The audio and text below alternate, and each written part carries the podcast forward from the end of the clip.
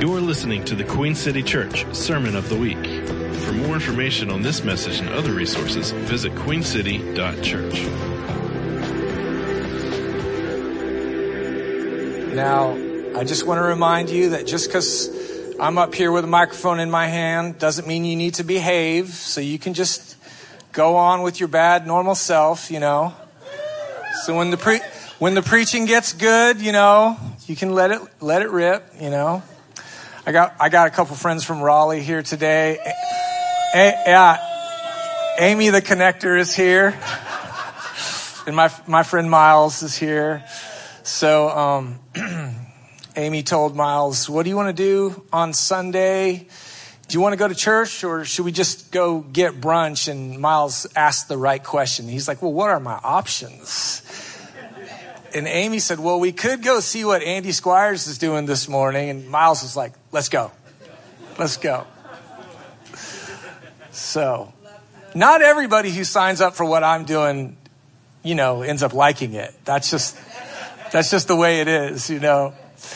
Um, so we do have a little bit of an unorthodox morning this morning. Uh, but I, as I'm, I feel like the older I get, the less worried I am when things don't work out the way that you think they should, because apparently God is always working. And uh, it feels like the Lord has been helping us in advance. So I am. What I'm up here doing right now is not getting ready to preach. I'm actually going to set the person up who's coming up here to speak this morning. And so, so Amy Squires and I have this friend named Ashley Pell who you're about to meet. And Ashley is the oldest daughter of Nick and Beth Pell, who have been members here for about a year. And if you don't know the Pell family, you really do need to know these people. They're significant people in the kingdom of God. They've raised seven kids, and all of them are beautiful. I mean, I just don't know how it just doesn't get better than that. Beth's shaking her head. but no, but seriously, they're like quality people. And um and Ashley is a person who's been living in the Philippines for the last 12 years by choice. And not not that's not a dig on the Philippines, but the weather there is difficult in a lot of the places there. And um, so here's how this happened. She came home to spend time with her family a few months ago, and she was coming to church here Sunday mornings with her family. And, and one Sunday morning, she came up and she started talking to Amy and I, and I just felt the Lord. I don't know. Sometimes you walk into conversations that you don't expect. I started having this conversation with Ashley, and what I was feeling, I did not expect. And I felt like the Lord began tapping me on the shoulder. And here's what he, I feel like he was saying to me. um, and this is no pressure on you, Ashley. But I felt like the Lord wanted to make a deposit into this church through this person. Okay? And, and that might sound like interesting language to you, but what I, what I mean is that the reason why we need each other is because we don't all have everything that we need. And churches are like that too. Like churches are going along and they're doing what the Lord has asked them to do. And then the Lord, uh, He doesn't, oh, He ambushes. That's what the Lord does. He ambushes you with some new goodness and he brings it to you through a person. And that person has these things that they're carrying. And when you enter into a relationship with that person, you start to catch what that person has to offer. If you're willing, that is. I mean, you don't need to get everything that everybody has to offer, but there are people in our midst who are carriers of the glory of the Lord in different ways than maybe we have. And when we start rubbing shoulders with those people, they start to influence us. And so maybe in your life you want to grow in your job, you want to make more money, or you want to be more successful in a certain area. What you need to do is you need to go be with people who are doing that thing that you want to be doing, right? And so one of the one of the dreams, one of the visions that we have for this church is that we would have a heart for the nations. Because we believe that the gospel of Jesus is the power for salvation. That's what we believe. And we think it's important to care about your city. It's important to care about your community, but it's also important to care about what's going on in other places in the world. Amen? So, Ashley, why don't you come on up here? This is Ashley Pell. Everybody, can you give her a really big, warm welcome? And, and so she's going to speak to us, and then we're going to do something really important. Uh, she's leaving for the Philippines on Wednesday. So, as a church, we're going to pray over her and we're going to send her out from this place to that place. Amen? All right, Ashley, it's all yours. Thank you. Wow. Um, that's a hard introduction to follow. Uh, but I really want to start with uh, thank you so much for allowing me to share. Um, this is a privilege. And a lot of places, um, I, it, it, it's, a, it's a little scary to hand over your pulpit. And uh, I'm, I'm honored and grateful uh, for this opportunity. Um, I have been home a couple of months. I've really appreciated. I haven't been here every Sunday. I have to travel some, but the Sundays that I've been here, I really appreciate what God's doing here. I sense something special about this place and about what God's doing, and uh, I look forward to seeing what God has for this congregation for 2022. Um, I'd like to start by just sharing a little bit of my story.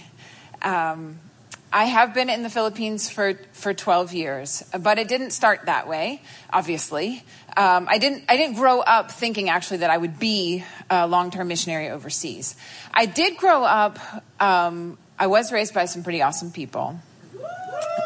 And I heard, I heard lots of really amazing missionary stories that from my mom and my dad. Um, and actually, for a long time, I thought all of my missionary stories weren't that real because theirs were way cooler. So if you want to hear more missionary stories, you can talk to them. Um, and and so there was definitely a love for the world that was planted in my heart, and I, and an idea that God has this plan that's way bigger than me, bigger than our town, bigger than our city. When I was in high school, this beautiful couple right here, Reggie and Debbie Hill, agreed to take me on my first missions trip. I was 16, still this tall, and they, they took me to the Philippines. They didn't know they would have trouble getting rid of me. I went with them every trip they made to the Philippines for the next like five years, seven trips. And then finally they just left me there because I just really wanted to be. I felt something. I felt something significant about what God was doing there. Um, Reggie, Reggie and Debbie have this perspective about missions. I did a lot of short term missions in different places. They have this perspective about missions. The way they enter into it is God is moving in that place. Let's see what God is doing. We want to be a part of that. That's beautiful and unique. And that framework kind of built the way that I saw missions. And they were in relationship with a family in the Philippines, uh, the, the Mayams. Um, David and Christine Mayam became my kind of like my parents. I have great parents and then like second parents and then like third parents. It's incredible. Um, they uh, I moved in with their family when I started out um, as a new missionary, and actually have stayed with them and worked with them for more than a decade. They've got three amazing kids who are now also um, all in their 20s, who are the same ages as three of my siblings. And um, I became part of something that God was already doing. And I feel, honestly, by telling you my story, I feel humbled that it gets to be mine, that I get to be part of this thing that God is doing. So I moved to the Philippines uh, after finishing. I went to Bible school in, in Concord. I finished, and immediately, like the next day, moved to the Philippines and um, began being a part of something that God was doing there. We did a lot of village outreach. Uh, we traveled to some very rural places um, and taught. Uh, one of the cornerstones of our ministry was worship, teaching worship, worshiping, letting people experience the presence of God. A lot of the churches that we were working with are uh, in communities where that church is the first place the gospel came to that community. So they, they have a very short history of knowing the word and knowing the Lord. And that's incredible. The testimony they have there is powerful. Um, sometimes we would hike places. Some of my sisters have hiked with us. We would hike into villages that couldn't, didn't even have roads to them. And we got to witness what God was doing and be a part of what God was doing. Um, over over the years. Then God, um, during this time, God began to stir up a vision for a ministry center that would house uh, students, girls particularly, during the latter part of their education. So in the Philippines, uh, a lot of people have to move to go to school because there aren't schools everywhere, especially if you're in a rural place. So they would move a long distance at a young age. That can put them in a very vulnerable place. Some of the kids don't have uh, families. Some of the kids do, but their families are in you know another village or even have gone abroad to work, so their kids can go to school. And we had this vision for a home where these girls can come and really be mentored while they go to school. Not just a boarding house where they just get through, you know, a place to sleep while they finish college or finish high school and finish college. But a place where they grow, they learn, they learn who they are in the Lord. They have vision for their life, confidence in the call that God has for them. And then whatever profession that they go into, they carry God, spirit, and they carry a vision with them into um, their life. So this was a vision that we had. Um, we knew this was going to be a big thing to do. We had no idea how big it was. Now, here I am today at the end of the story. I'm about to tell you the story, but the, but the building is finished and the home is getting ready to open. Yes. So, for many years, we raised money to start this project out. And uh, finally, we found a piece of property to buy for this project. And the only problem was it was twice the amount of money that we had. And then we found out that it was uh, another deal was going to be sealed for that property, and we had three weeks to come up with double the money that we had. And it's taken years for us to get that far. And I felt like, you know, other missionaries can tell this story, but God, I know who my friends are, you know, like.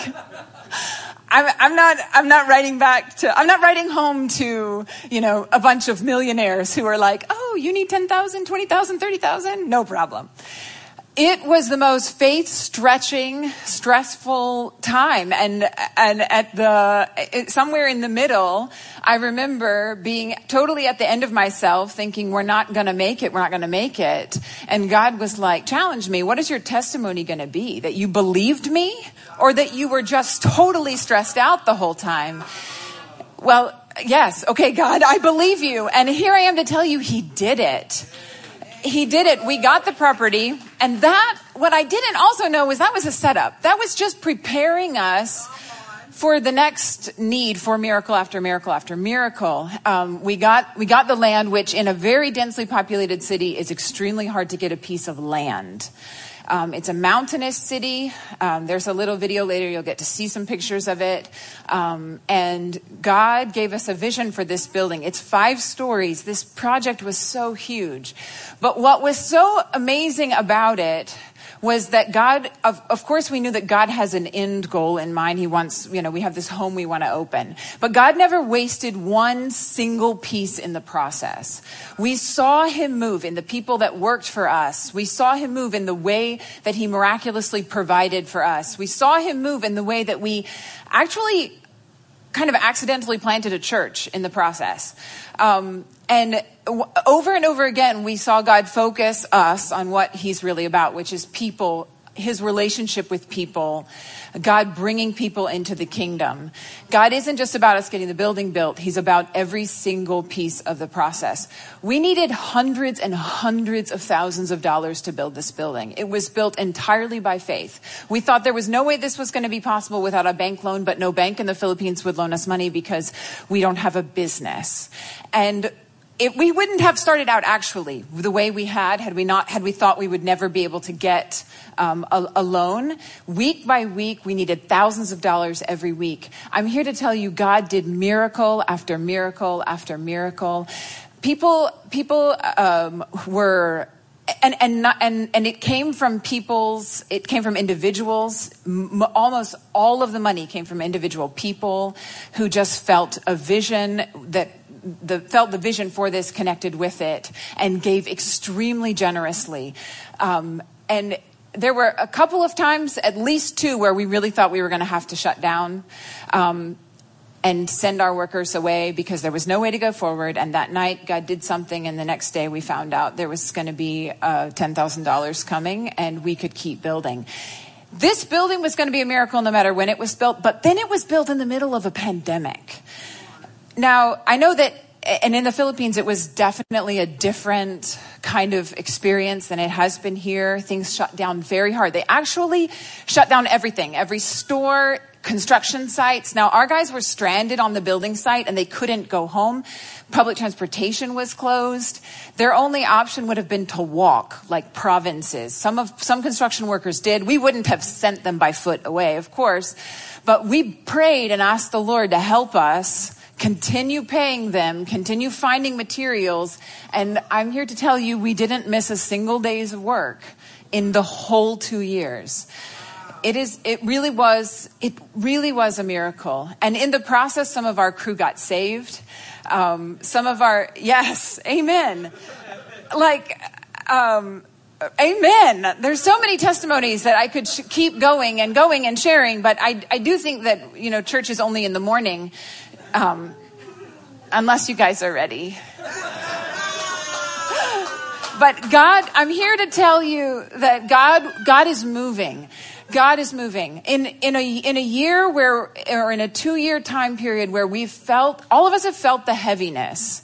Um, coming home from the Philippines right now was really a challenge. I came home um, a few months ago. My brother got married, and um, our uh, uh, David Mayam, the pastor that I work with, the family that I shared with about shared with you about, he was able to come home for only a couple of weeks. I wish he could also have been here to to meet you all. But we felt, even with all the challenges of traveling, that there was a need to come home and share this great news of what God is doing. Because in a time when there's a lot of bad news around, we have to real, remember, focus, and fix our eyes on what God is doing. And He is doing so much. Amen. So we started this Bible study with our crew on Sundays um, because they couldn't go anywhere. We were all on lockdown, and so that's how people got saved. The next thing we know, as soon as the lockdown was lifted just a little bit and people could walk uh, or come to the building, people started inviting other people, and then someone said, "Wow, we're coming back to your church next Sunday," and we kind of looked at each other and we're like, "Oh, we have a church." like, okay, so we have a. We, we have a multi-purpose space in our building for ministry, but we'd never planned on building a church in it. There's a dorm for the girls. There's a living space for the girls. I also live in the building. David and Christine and their three kids live in the building. Um, but then in the midst of all of this, God brought a pastor that is a long, long, long time friend of ours who's a church planter in mountain villages to our city right before COVID. And then he got locked down there with his family. And it just turns out that all of our neighbors who are are also from his tribe, and his tribe is very, very far away from where we are, and none of them are believers. And here we are uh, with this space and with a church that God has planted. It's, it really is like a setup. God is the one who is setting all of this up. And and honestly, we just get we just get to be a part of it. We all we all to be honest with you, we all like this testimony that I'm sharing with you right now, but walking through it is stressful. Um, but in order for us to see God move, we have to make space for God to move. And when God is given the opportunity, God moves. Amen. Before I continue to share from the word, I'd like to just show you the short little uh, video of some pictures and things so that you can see more of this testimony. More than a decade ago, the Lord gave us a vision of a home for vulnerable girls where they would be loved, discipled, and launched into the world with a kingdom mindset. In 2017, God miraculously provided the land, and in 2019, we broke ground. Today, we are thrilled to announce that construction is finished. To each one of you who have journeyed with us, even through all of the added challenges of the pandemic, praying and giving so generously, we say thank you. While we have been building, God has been working. Some of our crew got saved. We were able to reach out to dozens of children in our neighborhood who have never heard the gospel. And God started a small church in our ministry space, bringing families together who share the vision of being mothers and fathers to the girls who will live here. Right now, we are working on appliances and furniture and deeply appreciate your continued prayers and support as we look forward to opening our doors. The transformation of this mountainside into a beautiful home and ministry space has been mind blowing. But the transformation we are really excited about will be in the lives of every girl who will live here.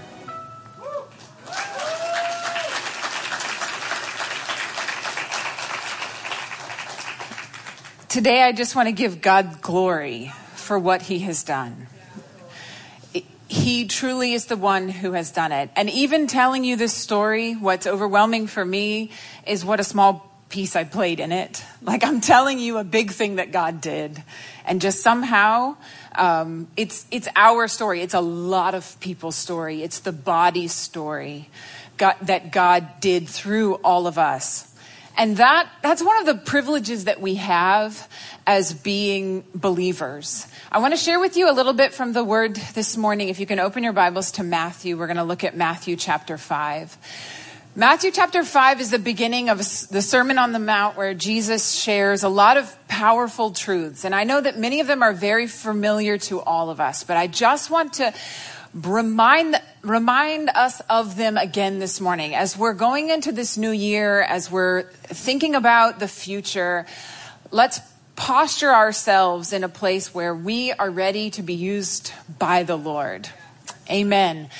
Amen. Um, matthew chapter 5 verse 3 it is uh, the, the very beginning of Jesus' message. And here he says something that it, um, I'm sure we're all very familiar with.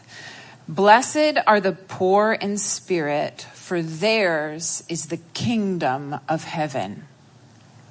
Blessed are the poor in spirit, for theirs is the kingdom of heaven. What does this mean?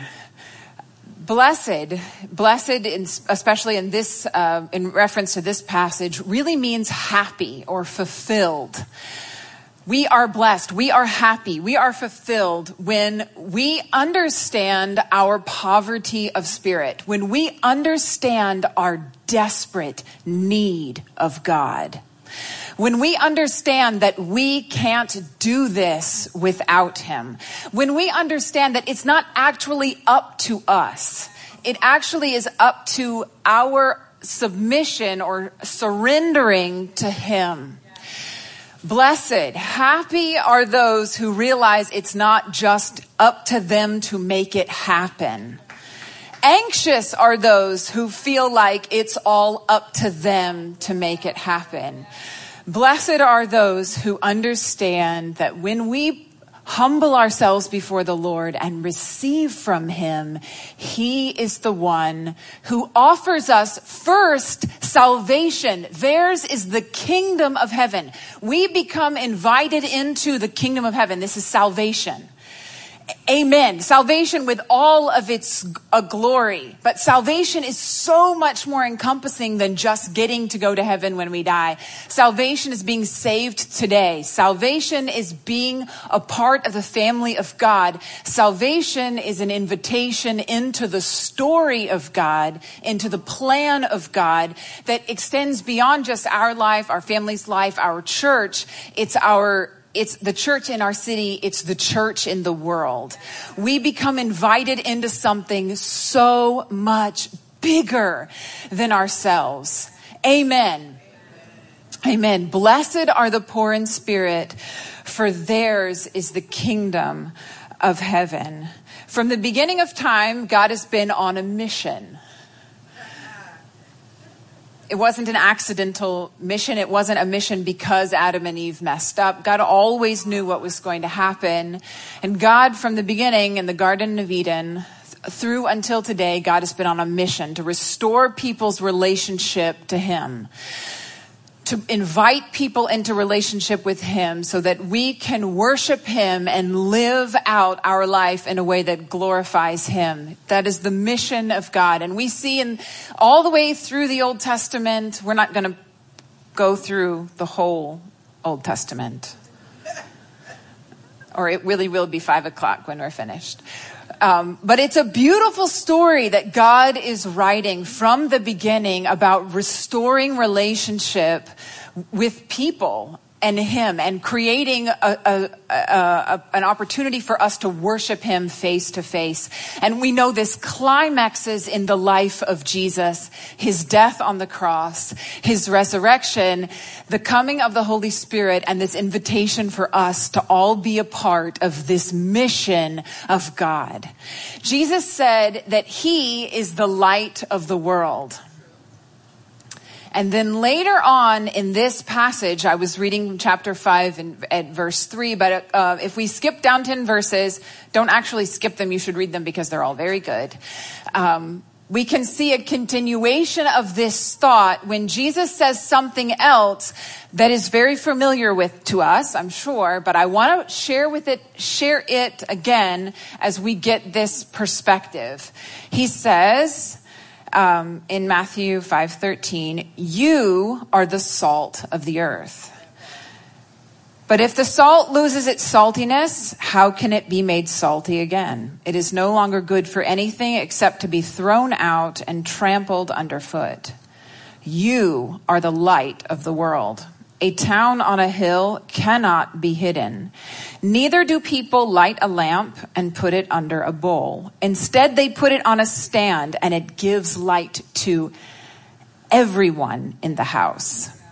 In the same way, let your light shine before others that they may see your good deeds and glorify your Father in heaven. Amen. We carry a light that's not our own. Jesus could have just continued to be the light of the world. God didn't need to include us in his plan, except he wants us in his plan. And the light we carry is not our light, it's his light shining through us. And it's an honor that each one of us has to participate in this mission of God. Sometimes I, I wish that I wasn't called a missionary because that kind of gives this impression that my job is the mission of God and that the church can just do church things. But actually, the mission of God is the mission of the church. It's all of us together. Each person doing their own part in their own way. You don't have to move 9,000 miles away, but you can. We are welcome. We're, we're ready to have you join us. But actually, God has a mission. He has a way for you to shine light exactly where you are. Sometimes um, I know we've been. I, I, know we've probably all probably had experiences where we're in a really hard spot. It's a dark spot, and we ask God, God, I thought I was following you. Why is this so hard? Why is this so dark? Like I, I'm doing what you've asked me to do, but it's dark. It's hard, and He says, Yes. And you are the light of the world. What if God's been working hard to get you into that dark spot? What if God needs you to be in that dark spot? Because you are the light of the world. And it's not your light. It's not up to you. In this position of poverty before the Lord, we understand that it's not something we're manufacturing. We're not running around with a bunch of flashlights trying to, you know, pretend like it's bright again. We carry a light and it's His light because He is the light of the world through us. And then the last part of this verse so powerfully says, that in the same way, let your light shine before others that they may see your good deeds and glorify your Father in heaven. Our lives should be lived in such a way that people around us want to glorify God. They just see God in us and want to glorify Him because of the way we live. And I, I really want to accentuate, uh, uh, I really want to emphasize that this is in the ordinary things. This isn't just like in the way that we stand on this stage with this mic and do this thing. It's the way that we live our life, people want to glorify God. In the way that we treat our friends, people want to glorify God. In the way that we handle conflicts at work, God, people just think, who is this? Why are you not losing your cool? Or why are you able to say you're sorry and admit it? Like, that is actually letting our light shine. It's how we handle conflicts. It's how we humble ourselves. It's how we love one another. It's how we love our neighbor. Actually, the mission of God isn't supposed to be lived out when we go door to door knocking on people's houses, you know, strangers' doors and asking them if we can pray for them. It's great to do that wonderful. But th- that isn't the only way to fulfill the mission of God.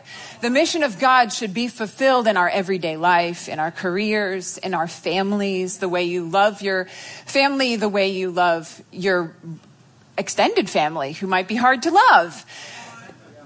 The, the way, the way that you carry yourself in your life is the way that we shine our light. And that is the way that the light advances. Sometimes we feel so overwhelmed by a negative situation and we feel like I'm going to do something good, but it's going to be a drop in the bucket. Like, it's not really going to make a difference. Even if it has a big ripple effect. Still, it's just a drop in the bucket. But what if we pulled back a little and saw that we all had a drop and the next thing we know, it's raining? Like, it's not just our drop. It's each one of us, each person in the body of Christ. We're all part of this big story here in this church, here in this city, here in this state, here in this country, here in this world. God is moving. And we get to be a part of it. We get to shine our light. We get to be a part of what God is doing. And and as overwhelming as that is, we always have to just come back to this point where we recognize that there is a poverty in our spirit. This is not to be manufactured. This, God is our source. God is the one who moves through us when we feel like we can't. When you're totally stressing out, when I'm like me thinking there's no way this is going to happen, I'm going to, I'm gonna, I'm not even going to have a testimony because I just cry every day. Um, at that moment, you realize that this, you, you lean back into the one whom we need, who is the source of our light, and he is the one who pours through us. So I encourage everyone as you look forward into the year, I know some do New Year's resolutions, some don't, but however you look forward into this year, let's, as, as it's been spoken this morning about anticipation, let's stir up anticipation. Let's recognize that God is moving. Let's see where we can be a part of it. Take every opportunity to shine your light uh, in your world, in your community, in your family. Allow God to move through you and let's be a part of this thing. The th- other thing that is so beautiful about, about being a part of the kingdom, about a, being a part of God's story is that it, the amount to which you're recognized for it doesn't change its significance. If nobody notices, it doesn't mean it's not eternally valuable. Here in this world, whoever's name is on the bottom of the book is the important one, not the researchers who helped them write it. The CEO of the company gets all the credit. The person who signs the deal. But we all know a hundred people when in, you know, are behind everything that happens. But in God's kingdom, it's not like that. He doesn't give the credit to the person who's holding the mic. He gives the credit. He honors everyone's part. And so if you feel like you're not seen, if you feel like it's not, you know, if you feel like your contribution isn't much, don't, because no one notices, don't look down on it because God sees it as essential. You may be a part of the climax or you may be the paragraph in between, but to God it's all the same. And we need every paragraph in between. There's so many people in the Bible that were the in between paragraphs, and every single one of them was important. In every, in every testimony and every person coming to the Lord, there's so many people in between who encourage that person who said a prayer. And we may not until heaven know the whole story. And even in our own life, there are, there are many, many times where I believe we're never going to know. The powerful thing about the testimony I just got to share with you is that we get to know, but we don't always get to know. And that's okay because God is the one who's writing this story and we trust him because he's good and we trust him because he's faithful. So whatever part of your story you're in or whatever part of someone else's story that you're in, trust the faithful one who's writing it all. Amen. So with that, I just bless you with faith. I bless you. I bless you with encouragement.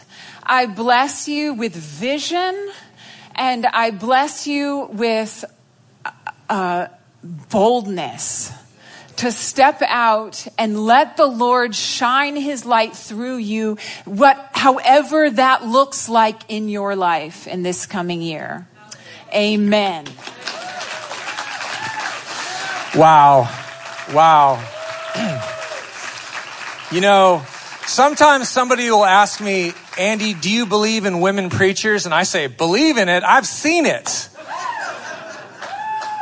While Ashley was talking, all I could think about was uh, this is the, the main thought that was running through my head the future of the church is in, in the women, the women, the women. I could see it. I could see hundreds, if not thousands of women filling pulpits. And I feel like what we're witnessing this morning is this. Could you feel strength coming into your body this morning when, when, when Ashley was, I, I feel like the church in large is suffering because we haven't received the message that God has deposited in all of these strong women who are carrying the kingdom of God within them. And I'll tell you this right now, and I'll fight anybody on this scripturally. The, this church will have women in the pulpit all, on a regular basis. Because I'm telling you, we need it. We need it. You've been listening to the Queen City Church Sermon of the Week. For more information on this message and other resources, visit queencity.church.